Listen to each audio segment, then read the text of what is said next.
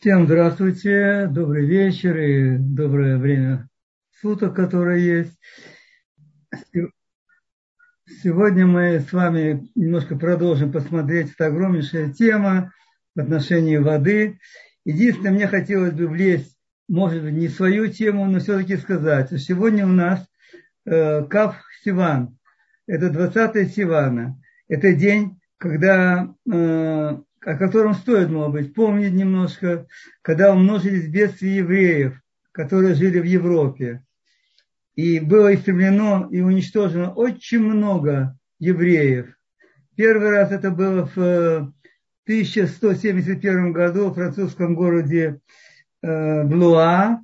И тогда э, мудрецы Франции во главе с Рабейну Тамом постановили, чтобы этот день был днем Цибур. Э, и через 500 лет почти это вновь повторилось, и вновь было принято такое же постановление, когда в 1648 и 49 году э, бандит из Украины, такой был Махшмо Богдан Хмельницкий, уничтожил несколько сотен тысяч евреев, совершенно ни в чем не повинных.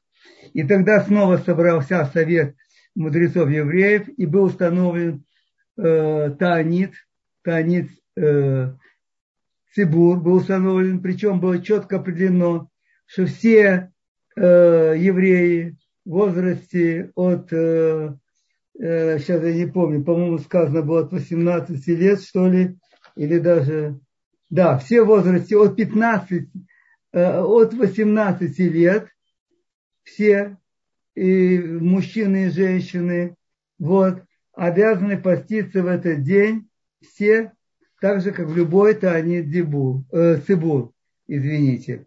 Причем, что интересно, описывают, так сказать, описано современниками, что когда в 1171 году евреев бросали в костер за то, что они отказывались э, перейти, э, принять Насрут, и что интересно было отмечено, и это видели очевидцы, что те, э, души, понятно, их улетали, а тела их не сгорали.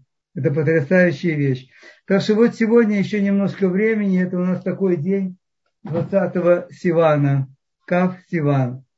И хорошо бы нам это помнить о таких датах. Но извините, если я не влез в свое дело, но просто удержаться от этого – мне было сложно. Теперь давайте поговорим о воде. Мы, да, еще я хотел бы просто в начале этого, э, этого нашей встречи с вами еще раз повторить о очень большом вреде глютена. Мы об этом провели целый урок, почти говорили. О его влиянии абсолютно на все системы, в первую очередь на головной мозг и так далее. Но просто то, что все время видишь, и понятно, не знаю, кто и как это может остановить, что это такое идет. Просто, понимаете, когда привозят в огромных количествах, и это большое дело, конечно, когда привозят, это как сдака, привозят хлеб из белой муки, я не говорю даже о его составе, о наполнителях, я говорю просто даже о глютене. Поэтому я просто всех призываю, кто немножко все-таки в этом, кто хочет здоровья себе, и особенно детям, постарайтесь привести к минимуму потребления глютена и всех продуктов, а в каких его нет, это опять-таки тяжело сказать. Вот, для того, чтобы все-таки быть немножко здоровее. Теперь поговорим в отношении воды. Понятно, что значимость воды, по-моему, ее трудно переоценить и потому что, в общем-то, без воды действительно и не туды, и не сюды. Причем известно, что организм человека состоит на 75% из воды, а в крови находится 94% воды. Ну как вообще можно здесь даже недооценить такие цифры? Поэтому само, само по себе э, это говорит о ее большой значимости. Теперь как, какие же какие просто некоторые важные свойства э, воды. Во-первых, оно является транспортным средством. То есть оно переносит разные продукты, разные вещества, твердые, жидкие, туда, куда это требуется для организма. Следующее, вода – это активный, самый главный растворитель всех веществ, и в том числе кислорода. Далее, вода – это связующий материал, то есть он соединяет разные материалы с помощью воды. Они соединяются и таким путем могут быть использованы организмом. Дальше, что одно из серьезных очень ее качеств, это обеспечивают нейропередачу через ионные насосы. То есть вот это электричество, которое образуется в клетках, и э, возможность движения э, по медиаторам, это тоже функция воды. Вода главный регулятор энергии в организме. Чувствуете? Вода главный регулятор энергии. Не количество пищи, объем и так далее, а именно вода и астматического баланса. То есть, чтобы был соответствующее э, э, астматическое давление в разных э, частях организма. Дальше. Вода главный, еще, может быть, какое-то маленькое повторение, но это надо выделить, что главный производитель энергии – это вода, причем и в растительных, и в животных организмах. В обезвоженном организме клетки отдают э, накопленную в них энергию, которая заключена в жидкой части, и начинает все больше зависеть их жизнедеятельность от энергии пищи, то есть э, чем от энергии, которую поставляет ей вода. А это очень не оптимальный путь совершенно для человеческого организма. Причем в этом, кстати, и э, скрывается одна из серьезных причин избыточного веса. Поэтому для того, чтобы подобных вещей не происходило, и э, очень важно, мы потом об этом еще поговорим, перед приемом твердой пищи, твердой, обязательно вначале постараться насытить организм водой. В каком количестве, что и как, мы немножко ниже с вами на эту тему поговорим. Дальше. В различные периоды жизни человека, развития его. Я думаю, всем известно, всем известно, это утренняя тошнота и рвота на ранней стадии беременности. Причем это именно первый сигнал жажды, то есть обезвоживание организма. Причем это обезвоживание, оно в равной степени затрагивает и организм матери, и плода. В большинстве случаев к третьему месяцу происходит какая регуляция количества воды, но если эта регуляция не происходит, то продолжается обезвоживание как матери, так и плода, и последствия в данном случае могут быть довольно катастрофические. Когда может такое продолжаться? Когда регуляция воды не оптимальна в организме матери, кроме всего прочего, когда употребляется в значительном количестве такие ну, напитки, предположим, как кофе, черный чай, алкогольные напитки. На фоне этого недостаток употребления воды может привести к очень неблагоприятным развитиям в организме и в первую очередь плода. Дальше. Существует, если возьмем на раннем детском возрасте, существует так называемый синдром смерть в колыбели. Он так и называется. Вот, который не, при, не объясним ничем и непредсказуем. Это когда ребенок, чтобы ни о ком из присутствующих и слышащих сейчас эти слова не говорилось, ребенок в возрасте примерно от двух до шести месяцев во время сна умирает. Причем таких случаев в год примерно средняя статистика, уже там многие годы, в год примерно 7-8 тысяч таких случаев. И те, которые придерживаются важности воды, говорят о том, что одна из причин которое может способствовать вот этому смерти во время сна, это обезвоживание, недостаток молока, э, воды в организме. Почему? Потому что формула коровьего молока, которое, в общем-то, в основном потребляется как э, заменитель женского, и женского совершенно разная. Во-первых, коровье молоко более концентрированное, во-вторых, там больше жиров, белков, соотношение минералов неподходящее. Мы давно уже об этом говорили. Вот. И само по себе даже телята через несколько минут после того, как они выходят там из коровы, они уже становятся на ноги. А ведь основа многих молочных смесей – это коровье молоко. И как раз эти смеси, она, они до определенного возраста являются единственным источником жидкости, воды, поскольку по многим рекомендациям, как я сейчас слышу и написано, не рекомендуют давать воду э, детям. Не рекомендуют, маленьким, я в виду, младенцам, которые только родились. Еще один интересный фактор приводится, что на одной из э, серьезных конференций медицинских там доклада, был доложен такой материал, что когда производили аутопсию детей, погибших в автокатастрофе, то у них выявлялись э, коронарные, э, закупорка коронарных артерий была. Причем у детей, которые скармливались искусственно, то есть на смесях вот этих вот коровьев. У матерей, э, у детей, которые вскармливают молоком матери, подобные э, закуп, э, отложения в коронарных сосудах не находились.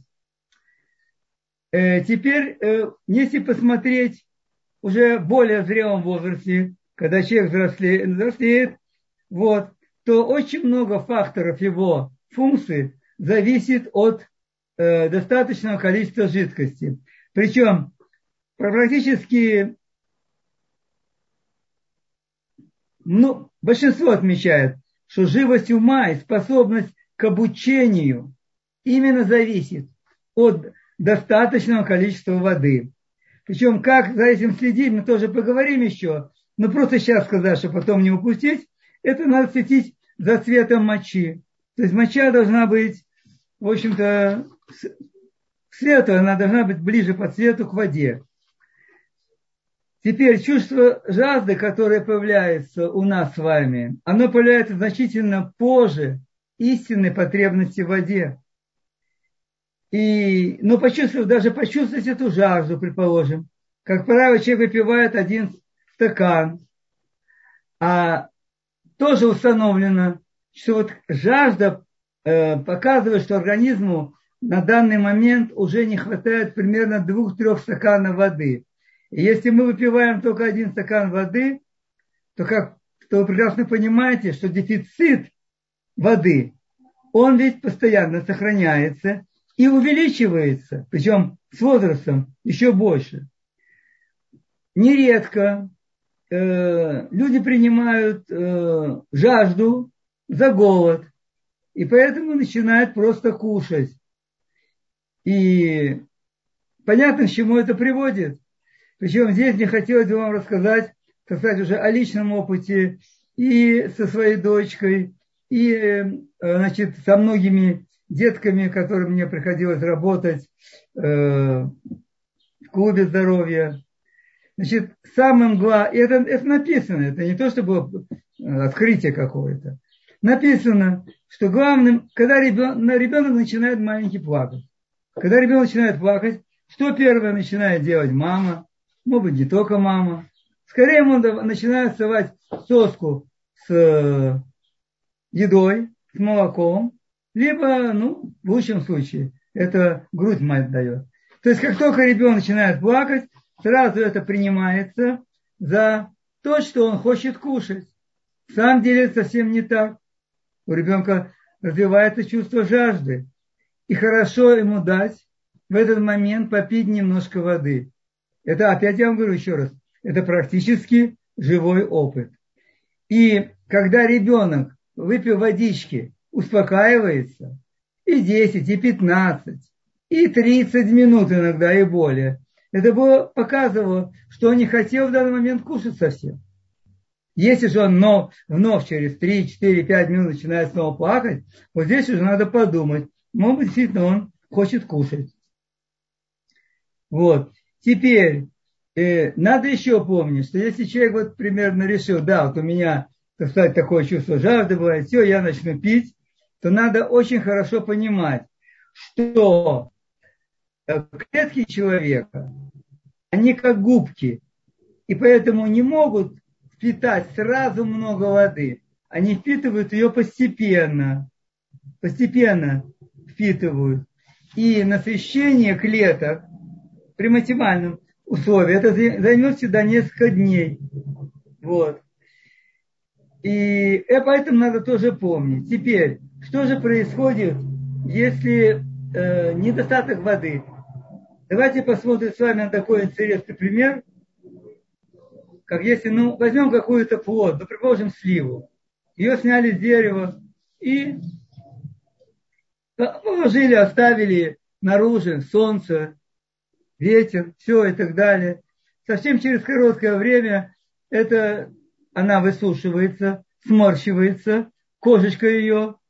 То же самое происходит и с клетками человека, внутри органов его, кожи человека. В организме человека более 100 триллионов клеток. И поэтому прекрасно понимаете, что если начинает страдать их функция от недостаточного количества внутриклеточной жидкости, то это приводит к очень болезненным состояниям. Вот. И э, выделяют, по крайней мере, вот до, врач, который написал эту книгу, о которой я вам уже говорил, это доктор Батман Гелидж, индийский врач. Он работает в Америке, в клинике у него все. Вот. Я уже вначале об этом говорил, что это впервые он открыл, когда он был в тюрьме, там работал в госпитале в тюремном. Ну, неважно. Так вот, э, наиболее таким, ну, как сказать, проявлением э, состояния, когда недостаток воды, он выделяет шесть состояний. Значит, это астма, аллергия, повышенное давление, запор, диабет второго типа и шестое – это аутоиммунное заболевание, которое включает в себя целую большую группу заболеваний. И признаки жажды, которые сейчас, в общем-то, как вам сказать, ну, они общеприняты. Их никто не отрицает, что действительно это признаки жажды, хотя по-разному относятся к этому. Так вот, разрешите я вам просто и перечислю их. Они, название их как говорит само за себя. Значит, это чувство усталости без видимой причины. Это один из признаков обезвоживания организма. Прилив крови к лицу, когда э, мозг требует перераспределения крови, э, воды, жидкости и кровь, которая приносит ее к себе. То есть, поскольку лицо это, мы уже с вами, по-моему, говорили, что это продолжение мозга. И оно выполняет очень важную функцию. И если человек красное лицо, что часто встречается у алкоголиков, поскольку алкоголь, он обезвеж, обезвоживает мозг. Понимаете, как это интересно? Теряют мозги. Вот. И поэтому часто у них были все эти головные боли, которые надо, им надо было похмелиться или еще что-то. То есть организм страдает от обезвоживания.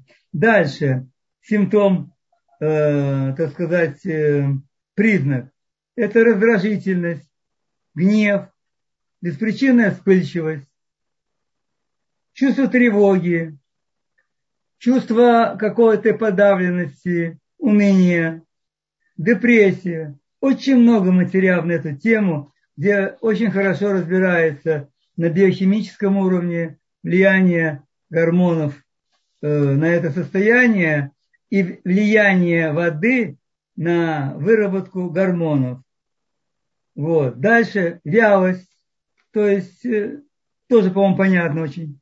Беспокойный сон, особенно у пожилых людей.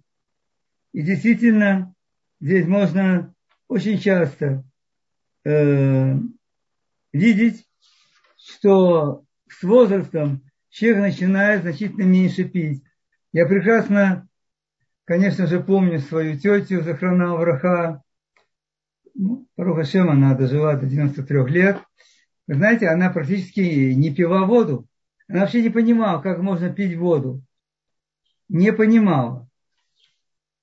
Ну, в общем-то, запас прочности организма человеческого, он очень большой. Дальше, что очень еще важно, это сигнал о недостаточности воды, это невнимательность, отсутствие концентрации, э, возможность концентрировать свое внимание.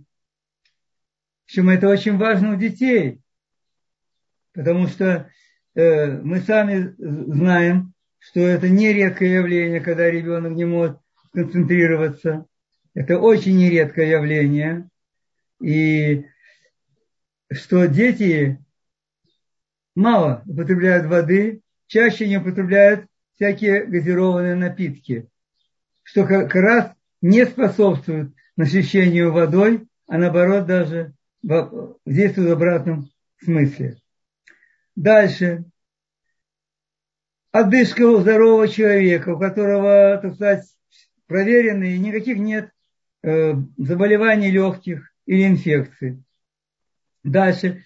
Тяга к искусственным напиткам, таким как кофе, чай, газированная вода, спиртное. То есть вот эта повышенная тяга к самим этим напиткам, они сами ухудшают всасывание воды. И одновременно порочный круг, недостаток воды вызывает пристрастие, желание их употреблять. Еще один интересный пункт, не знаю, это, наверное, вот кого-то это и бывало, это когда человек видит сны об э, водоемах, океанах, реках и так далее. То есть это очень интересно такое. Может быть, кто-то и наблюдал, не знаю. И теперь э, во многих этих состояниях, которые мы говорили, часто ставился диагноз э, заболевания неизвестной природы. То есть неясно, что можно сказать. И употребление, увеличение, увеличение потребления воды, причем, конечно же, надо хорошей воды. Это либо фильтром, либо даже если вода из крана, дать 30-40 минут остояться, чтобы у нее хорка вышла. Можно капельку ее подогреть, немножко совсем. Хорка более интенсивно выводится, так? Вот. То это оно уже приводит иногда к улучшению состояния. Но здесь надо всегда помнить, что если человек вдруг начинает действительно в большом количестве обильно употреблять воду, надо помнить, что в связи с этим вымывается более активно соль из организма и другие минеральные вещества и витамины. Поэтому здесь тоже должен быть соблюден определенный баланс. Дальше. Важна роль, э, важна роль воды в поддержании кислотно-щелочного равновесия в клетках э, организма и в крови. Так называемая pH или pH, как говорилось, да, то есть, э, как правило, мы уже тоже об этом говорили, в процессе жизнедеятельности, как часто не самого рационального питания, у нас закисляется и кровь, и внутренняя среда. Причем одна из причин болей в разных органах, самых разных, это именно повышенная кислотность, сдвиг pH, pH кислую сторону. В норме состояние жидкости у нас крови должно быть, это pH должно быть 7,4. И все, что будет ниже, это уже более э, кислотное состояние. Причем иногда даже можно это не проверять, предположим, лакмусовыми бумажками, это можно видеть по цвету мочи. И рассказывается, что наблюдали, что у многих школьников в школе моча очень темного цвета, темно-коричневая, короче. И это, конечно же, показатель закисленности организма. Причем вот эта закисленность, она может одной из причин болей быть и самых разных органах. Но особенно это проявляется в суставах. Когда воды, которую пьет человек, не хватает, чтобы вымыть и суставные щели, вот этой щели суставной, чтобы оттуда вымыть кислотные и другие продукты, которые там накапливаются. И поэтому появляются различные э, региональные боли в суставах. Все знаем, мигрирующие, иногда появляется вдруг боль, боль в суставе большого пальца, в голеностопном суставе, в другом суставе, а также боль в позвоночнике, потому что межпозвоночные диски, они очень нуждаются в воде. Дальше. Одна из причин, которая может характеризовать недостаток воды, это ожирение. Потому что я уже говорил, что часто э, жажда, она воспринимается как чувство голода. И человек начинает хорошо себя, так сказать, э, ну, в общем-то, вводить всякие полез, полезные и неполезные вещества. Одним из э, органов, которые очень чутко и резко реагируют на недостаток воды, это мозг. И опять-таки говорится о многих работах, где связывают заболевания различные, психические заболевания, также такие заболевания, как Альцгеймер, с недостатком воды и с обезвоживанием организма человека. Теперь, выработка гормонов, она в значительной степени зависит от э, нормального состояния э, содержания воды в организме. И, например, э, очень зависит состояние воды, это мелатонин. А мы с вами уже говорили как-то, что мелатонин это гормон сна, который регулирует именно во время сна. Я могу просто повториться, может быть, многие еще не слышали, э, он регулирует деятельность и активность других э, гормонов. И в первую очередь гормона роста, который очень важен. Недавно я увидел такое сообщение хорошее.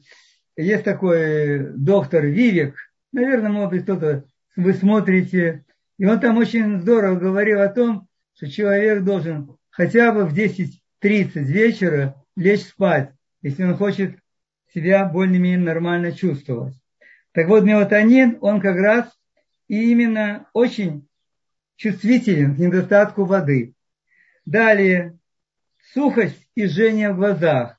Ну, я думаю, наверное, многие такие состояния проходили и чувствовали. И часто очень бывает, что Рекомендуется человеку выпить один-два стакана воды до пол-литра. И какое-то время у него это неприятное ощущение проходит. Дальше. Повышение уровня холестерина связано с недостатком воды. Почему? Потому что в печень нашу приходит концентрированная венозная кровь. И очень тяжело печень справляться и очищать ее от этих э, веществ, которые, они, которые эта концентрированная кровь содержит в себе. Теперь э, посмотрим, как разбирается само по себе лечение воды, водой.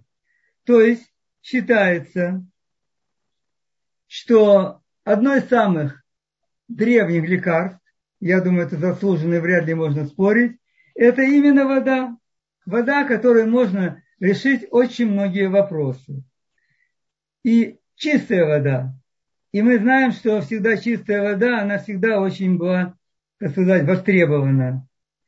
Говорится, что наш организм, чтобы поддержать свои функции в течение суток, то есть 24 часа, он использует и возвращает обратно в оборот в организме 40 тысяч стаканов воды.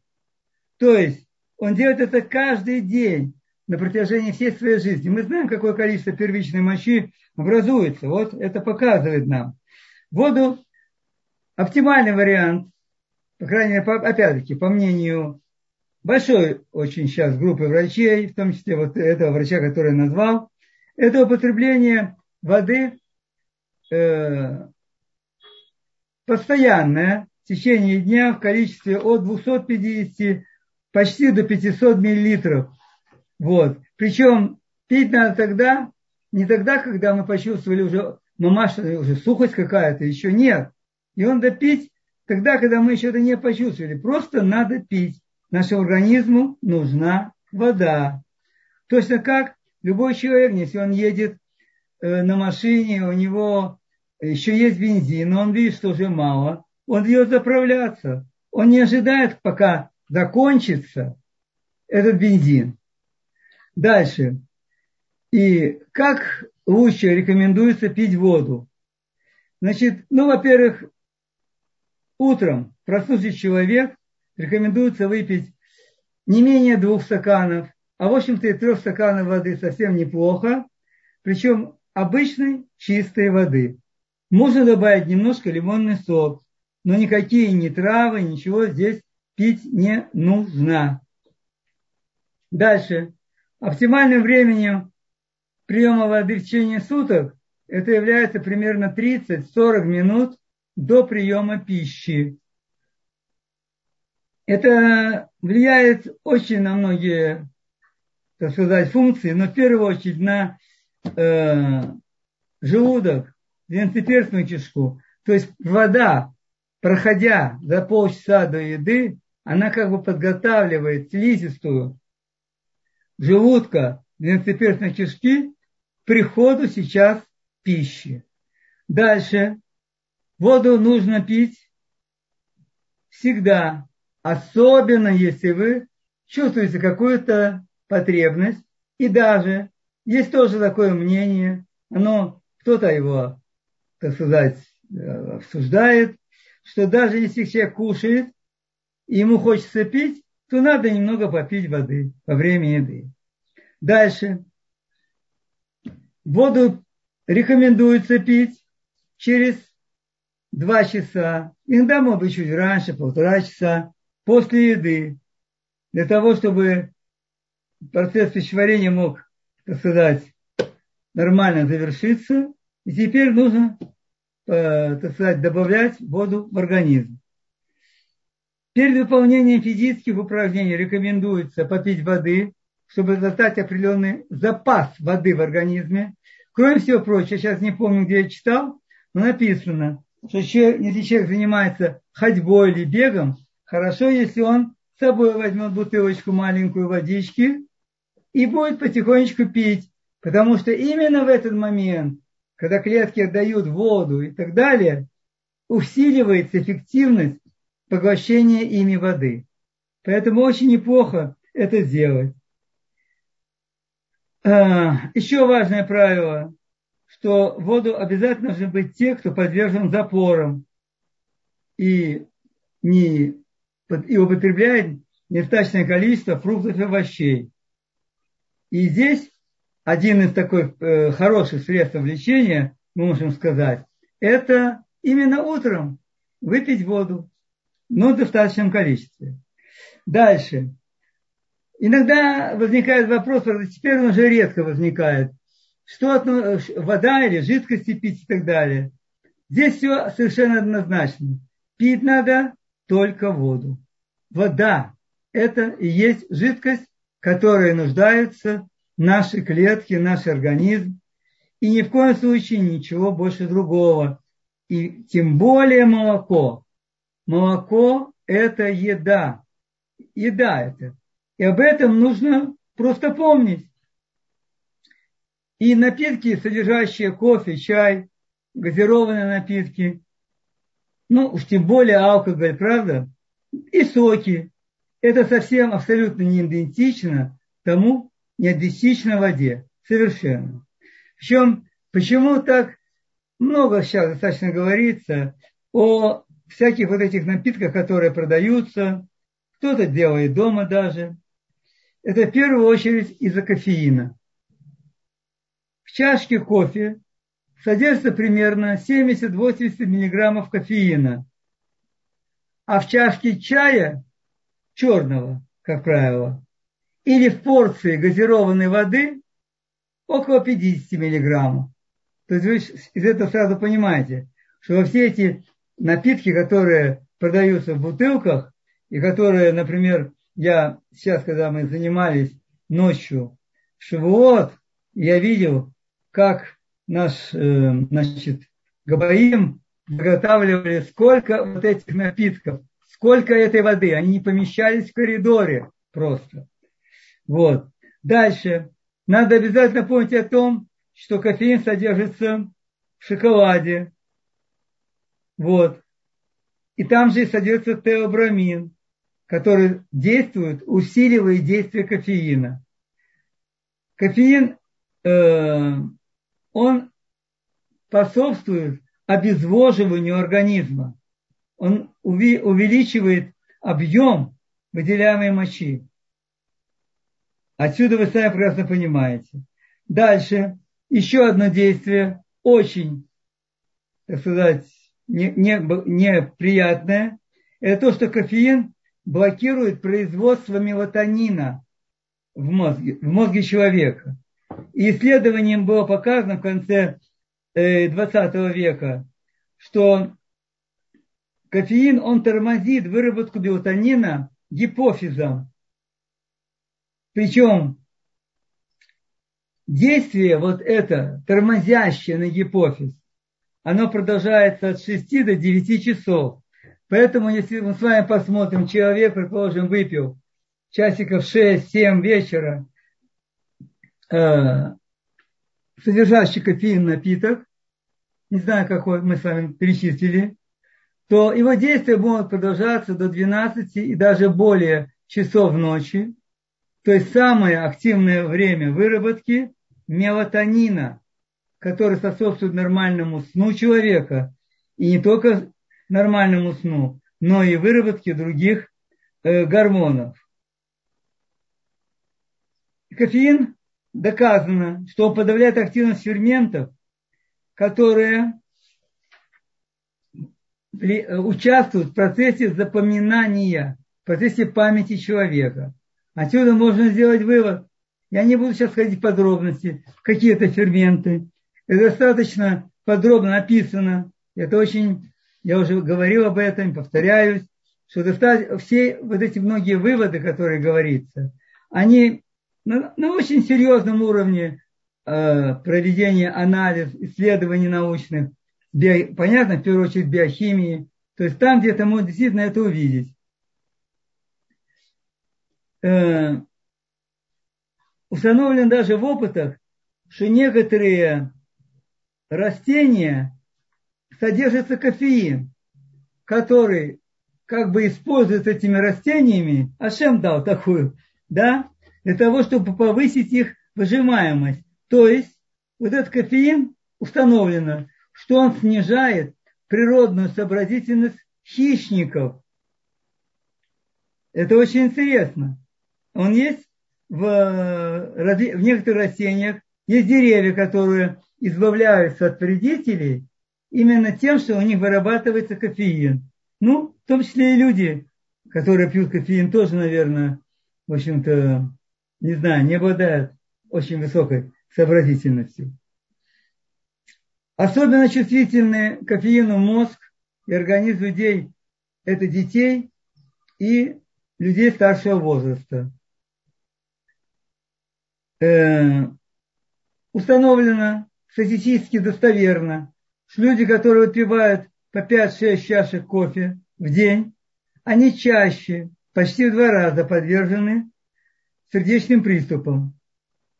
Также доказано влияние кофеина на ДНК человека и так далее. Я просто даже думаю, не стоит входить, а просто стоит задуматься, задуматься о том, сколько же стоит его употреблять. Я сейчас здесь не говорю и не призываю к тому, что сейчас все все отменят. Но задуматься о том, сколько его следует применять, это стоило. Теперь, Э, кофеин, содержащие кофеин газированные продукты, чаще всего, теперь это, так сказать, э, мода такая, это с искусственными э, подсластителями. И мы уже тоже говорили на эту тему, у нас была вообще э, беседа о том, что они чаще могут быть хуже, чем любой сахар, который там используется. Дальше говорится влияние алкоголя, который тоже немножко добавляют в напитки некоторые и так далее. Вот. И что это влияет э, на обезвоживание организма. Теперь, если мы будем говорить о соках, то здесь надо помнить такую вещь, что соки фруктовые, они содержат большое количество калия. А должно быть у нас в организме оптимальное соотношение калия и натрия, чтобы клетка работала нормально. Поэтому в очень многих случаях рекомендуются натуральные соки. Ну, кто много употребляет, конечно. Я не говорю, там человек выпил, да, я не знаю, там 100-150 граммов сока в день. Ну, это, а то-то все-таки употребляет много. Детям дают, чтобы витамины были. Хотя понятно, что только это может быть свежевыжатый сок. Вот то рекомендуется добавлять немножечко соли. Немножко соли, которая отрегулирует соотношение калия и натрия в употребляемом напитке.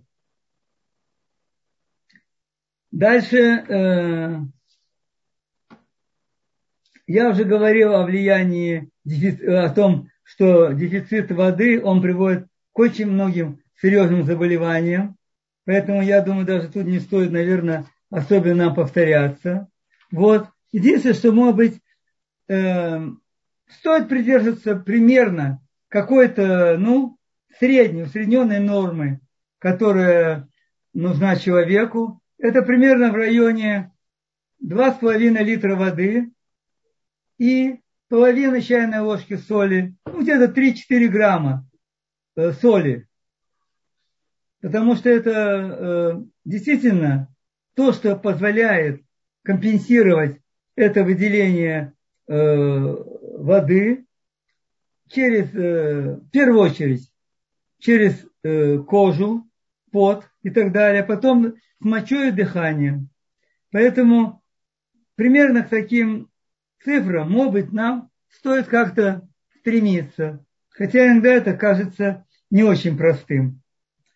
Далее, мне хотелось бы еще здесь немножко еще остановиться я думаю, минут пять, не более. Это о том, где вот хорошая очень голова у него есть. Вот. Это соль, древнейшая из лекарств. Кстати, о том, что вода очиститель, мы даже можем с вами э, как-то сравнить, может быть, это э, воды Мабуля, воды по, по, потопа. Ведь Ашем почему воду пустил на землю? Чтобы ее очистить от всего того, от той загрязненности, духовные и так далее. Именно вода. Можно было, может быть, как-то сжечь все, что было на земле, еще что-то. Нет. Именно вода, она очиститель. И теперь несколько слов может о соли, которая, как вот он, например, здесь пишет, абсолютно необходимое вещество. И мы знаем для выживания человека. Я не говорю даже о тех, кто в пустыне и так далее. Там вообще это жизненно необходимая вещь. Мы все с вами знали, что во многих культурах раньше, еще сохраняется где, что соль, она ценится на вес золота. И деньги были солью рассчитывались люди. То есть насколько это важно, важное вещество. И поэтому для того, чтобы я тоже опять-таки хочу э, сократить немножко, для того, чтобы в клетке могли до, доставить воду в клетки, очень важно, чтобы было не определенное необходимое количество соли. Причем, что вот интересно, что наиболее эффективно вода клеткам доставляется ночью, когда тело принимает горизонтальное состояние, и положение воды который в течение дня располагается главным образом у нас в ногах, внизу, и нужно поднять ее. Теперь же воде не нужно преодолевать вот эту силу тяжести, и она может попадать в кровеносное русло, может попадать в клетки, вот, и так далее. Теперь, и когда мы выпиваем достаточное количество воды, и чтобы для того, чтобы у человека появилась бесцветная моча, мы вместе с этим вводим большое количество соли. Вот.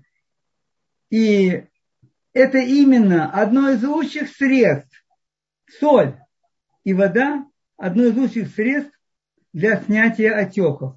Не мочегонные, именно не мочегонные, а вода. Хотя всегда и меня учили, я это слышу много и так далее, поменьше жидкости, исключить соль и так далее, и так далее. Поэтому, если у человека наблюдается сильная отечность, или его сердцебиение бывает, неритмичные сердцебиения бывает, то стоит постепенно увеличить прием соли. Но постепенно, медленно, чтобы не, так не делать, так сказать, э, такую, ну, обросить на организм соли. В, в этот момент, когда вот такое есть состояние, очень сильная отечность, то понятно, что если человек употреблял много соли, то желательно все-таки ограничить ее употребление. Теперь, какие же функции соли? Я просто перечислю, пожалуйста, вам. Из этого, я думаю, многие поймут, что же это такое. Первое, соль – это естественный антигистамин. Ну, что мне с вами говорить, аллергии и тому подобное. Первое, что назначают, это химические э, вещества, содержащие антигистаминную, обладающие антигистаминной активностью. Дальше. Соль – одно из самых эффективных средств для борьбы со стрессами у человека. Соль необходима для того, чтобы понизить кислотность внутри клеток. А он прямо так пишет, смотрите, если вы хотите стать жертвой болезни Альцгеймера, никогда не используйте бессолевую диету. И никогда, практически, не принимайте мочегонные препараты. Соль она необходима также для почек, опять тоже с целью, чтобы уменьшить кислотность и выводить кристаллы кислоты с мочой. Иначе достаточного количества соли это невозможно. При различных эмоциональных расстройствах и эффектив, аффективных соль является крайне необходимым лечебным веществом. Также установлено, что соль необходима для поддержания уровня серотонина, мелатонина в мозге. Когда вода и соль выполняют роль естественных антиоксидантов. Кстати, мы с вами, не знаю, говорили ли, но вот именно мелатонин, ему сейчас продается очень большая роль, как одного из самых эффективных и сильных а, антиоксидантов. Один из самых сильных Есть мнение, что соль очень важна и необходима для профилактики, лечения тяжелой болезни этой. Так, очень важна соль, и это мы с вами знаем, для поддержания тонуса и силы мышц. И причем разных мышц, даже э, мышц гладкой мускулатуры, таких, как у нас в таких органах есть. Приводится несколько э, мнений пациентов, которые написали женщин, которые страдали от определенного состояния, и одновременно у них было подтекание мочи непроизвольное. Когда они перешли на достаточное употребление, достаточное употребление воды и соли, постепенно вот это вот подтекание, оно ушло. То есть тонус гладкой мускулатуры мочевого пузыря, он нормализовался. Общем, люди в возрасте достаточно уже не молодом, предположим. Оно может служить, также соль может служить э, как природное снотворное написано. Если пьем водичку, предположим, перед сном, и положить несколько кристалликов соли на язык. Конечно, лучше всего э, только именно под язык, под язык положить. Лучше всего употреблять морскую соль, в которой есть комплекс разных минеральных веществ. Лучше всего. Э, хорошая гималайская соль тоже хорошая, но недавно мне приходилось слышать несколько мнений, особенно та, которая расфасовывается и у нас, и всюду, что там особенно мелкая гималайская соль. что там довольно много есть плагиата, то есть подделок. Практически нет такого состояния, в котором бы соль не участвовала. Нет практически такого состояния. Например, при варикозном расширении вен, образовании вот этих звездочек, знаете, таких сосудистых э, на ногах и на бедрах, рекомендуется употреблять достаточное количество соли, ни в коем случае не отказываться от нее. То есть вот мы так, в общем-то, можно сказать, галопом проскочили, но я думаю, что тот, кто настроен, тот, кто хочет, есть пища, есть почва, основание задуматься о важности воды, чистой воды, именно чистой. Вот. И поэтому э, кто может, тот услышит. Кто нет, ну нет. Вот. И теперь употребление соли. Тут спрашивается вопрос, как употреблять соль. Ну, смотрите, соль идет у нас при подсаливании умеренным, опять-таки. Смотрите, было сказано 3-4 грамма. Ну, 3-4 грамма. 5 граммов это примерно та порция соли, которой организм хорошо справляется. Поэтому надо очень серьезно думать о той соли, которая есть в готовых продуктах. Самых разных. Я не говорю о тех, которые там всякие э, колбасы, сосиски, желтые сыры. Ну все, там просто море соли. Пожалуйста, прочитайте, сколько там соли находится 100 граммах продуктов. Причем соль, понятно, далеко не самая высшая. Обычные очищенные э, натрий хлор, и больше ничего там нет. Поэтому это надо очень учитывать. Если вы любите сыр и так далее, я, например, иногда хочется вдруг, то я его вымачиваю. Это небольшая проблема. Вымочить соль. Она, вода, особенно теплая, она вытаскивает эту соль избыточную. И можно употреблять. Вот есть рекомендация, она, она есть во многих, кстати, источниках.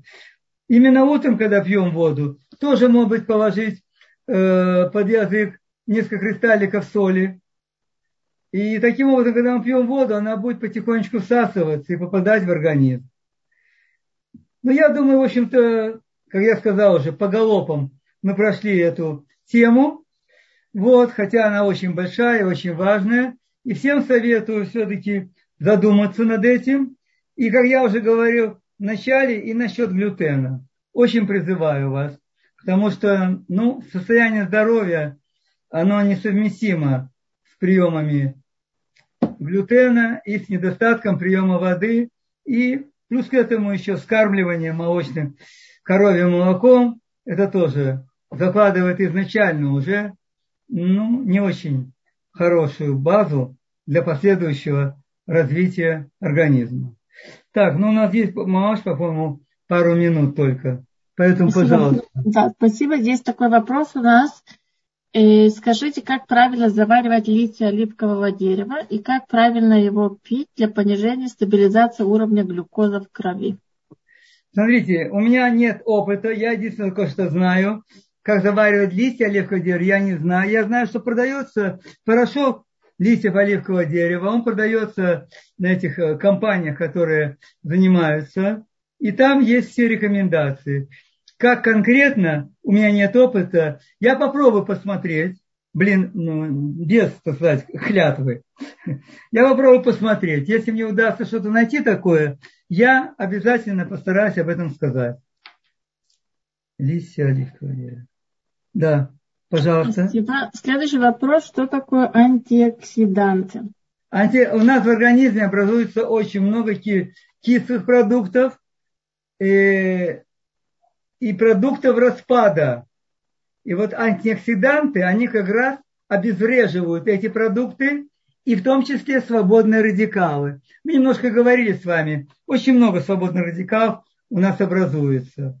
Вот. Это окисленные продукты. Я вам уже говорил, хочу сейчас еще раз воспользоваться этим, напомнить, что если вы возьмете грецкий орех, разломаете его, увидите, что он внутри желтый, такой достаточно темно-бежевый. Вот это окисленный, окисленный жир, который сразу человек потребляет, и ему сразу нужны антиоксиданты. Пожалуйста.